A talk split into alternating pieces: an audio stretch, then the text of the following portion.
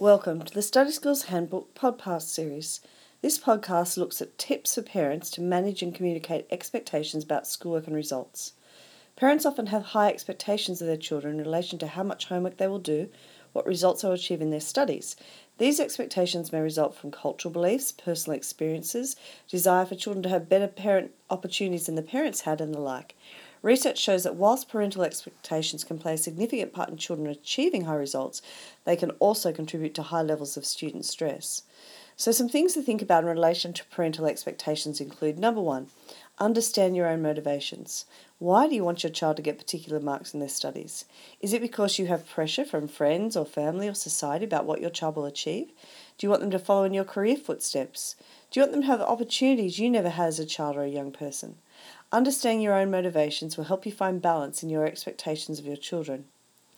Number two, help your children to set realistic goals. Keep talking to your children about what they want to achieve in individual subjects at school overall and other aspects of their life. Their career goals may mean that they want to focus intensively on something like art or music rather than maths or science. Helping them to identify their goals will enable them to determine what subjects they need to focus on and what marks they're likely to need, which means that effort can be concentrated on the areas which will help them to achieve their goals. Number three, be involved in your children's learning. Throughout the term, talk to your children about what they're studying. Ask them to show you their bookwork and homework. The more you understand about what they're doing and how they're going along the way, the better you'll be able to set and manage your expectations. Number four, make sure you really communicate what you expect. Many students feel like they're not meeting their parents' expectations. Often, this is a result of poor communication, expectations about both parties. So, reflect on your motivations and think about how you communicate your expectations to your children. Remember to praise them for the effort they make rather than the results they achieve. This way, they're motivated to keep on trying, even when learning is difficult. Number five, develop an understanding of the school's assessment and reporting structures. Assessment and reporting structures change over time and are different in different schools, states, and countries. Making sure you really understand what your children's report means may help you to understand what they're actually achieving. Your school can explain these to you if need be. Sometimes students are excelling, but reporting structures don't clearly represent this to parents. Number six, remember, nobody is perfect. Even the brightest, most highly motivated child will struggle at times. They may struggle to understand a particular topic or concept, or they may struggle with motivation, particularly for a subject they don't enjoy. Problems with teachers or peers can also contribute.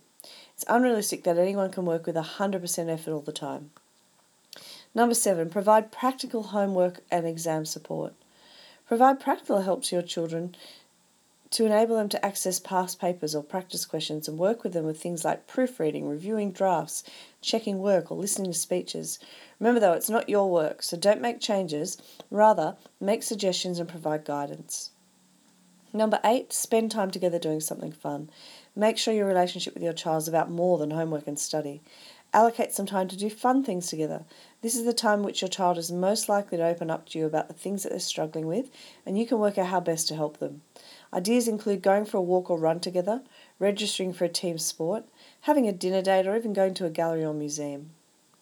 Number nine, support your child to do their best. You can do this by providing healthy, nutrient rich food, opportunities for exercise, rest and relaxation, environment which is supportive of and conducive to study.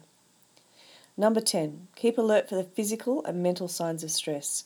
Familiarise yourself with how your child responds to stress. Do they withdraw, act out, work harder, or stop working? When you notice that your child is stressed, provide them opportunities to discuss what is worrying them and work with them to identify how you can help them. You may wish to involve the school counsellor, a teacher, or tutor at this point.